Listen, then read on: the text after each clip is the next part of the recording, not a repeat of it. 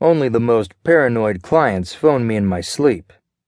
Of course, nobody wants a sensitive call electronically decoded and flashed up on the screen of an ordinary video phone.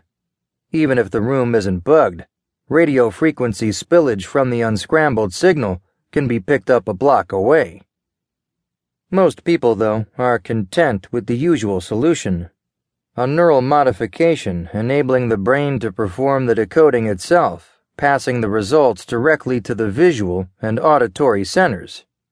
The mod I use, Cipher Clerk by Neurocom, $5,999, also provides a virtual larynx option for complete two way security. However, even the brain leaks faint electric and magnetic fields. A superconducting detector planted on the scalp, no bigger than a flake of dandruff, can eavesdrop on the neural data flow involved in an act of ersatz perception and translate it almost instantaneously into the corresponding images and sounds. Hence the Night Switchboard by Axon, $17,999. The nanomachines which carry out this modification can take up to six weeks to map the user's idiosyncratic schemata, the rules by which meanings are encoded in neural connections. But once that's done, the intermediary language of the senses can be bypassed completely. What the caller wants you to know, you know, without any need to hallucinate a talking head spelling it out, and the electromagnetic signature at skull level is, for all practical purposes, inscrutable. The only catch is, in the conscious state, most people find it disorienting, and at worst traumatic to have information crystallizing in their heads without the conventional preliminaries. So you have to be asleep to take the call. No dreams. I simply wake, knowing. Laura Andrews is 32 years old, 156 centimeters tall, and weighs 45 kilograms. Short, straight brown hair, pale blue eyes, a long, thin nose, Anglo Irish features, and deep black skin. Like most Australians born with insufficient UV protection, she's been retrofitted with genes for boosted melanin production and a thicker epidermis. Laura Andrews has severe congenital brain damage.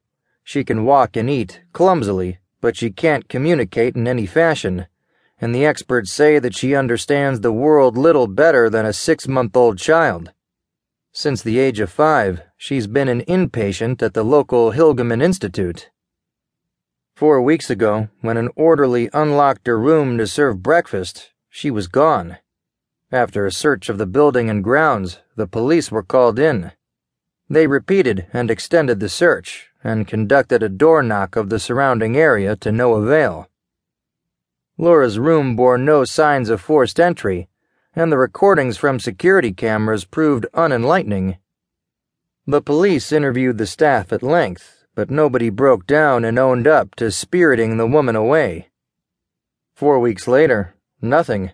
No sightings, no corpse, no ransom demands. The police have not officially abandoned the case, merely deprioritized it, pending further developments. Further developments are not anticipated. My task is to find Laura Andrews and return her safely to the Hilgeman, or locate her remains if she's dead, and to gather sufficient evidence to ensure that those responsible for her abduction can be prosecuted. My anonymous client presumes that Laura was kidnapped, but declines to suggest a motive. Right now, my judgment is suspended.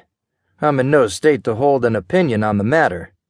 I have a head full of received knowledge colored by my client's perspective, possibly even tainted with lies.